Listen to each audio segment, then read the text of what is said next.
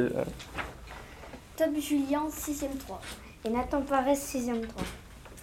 Vivre ensemble, le handicap. Cap ou pas cap Qu'on soit moche ou beau, on reste des humains avec un cœur chaud. Qu'on ait un problème de naissance ou pas, on peut devenir mis pas à pas. Qu'on soit différent à l'extérieur, ce qui compte, c'est la beauté à l'intérieur. Qu'on soit sur un fauteuil roulant ou pas, on peut vivre ensemble au même endroit. Que l'on vive dans la pauvreté ou la richesse, on reste tous égaux face à la tristesse. L'essentiel, c'est qu'on vive en, co- en communauté. Alors mettons-nous en action dans la solidarité.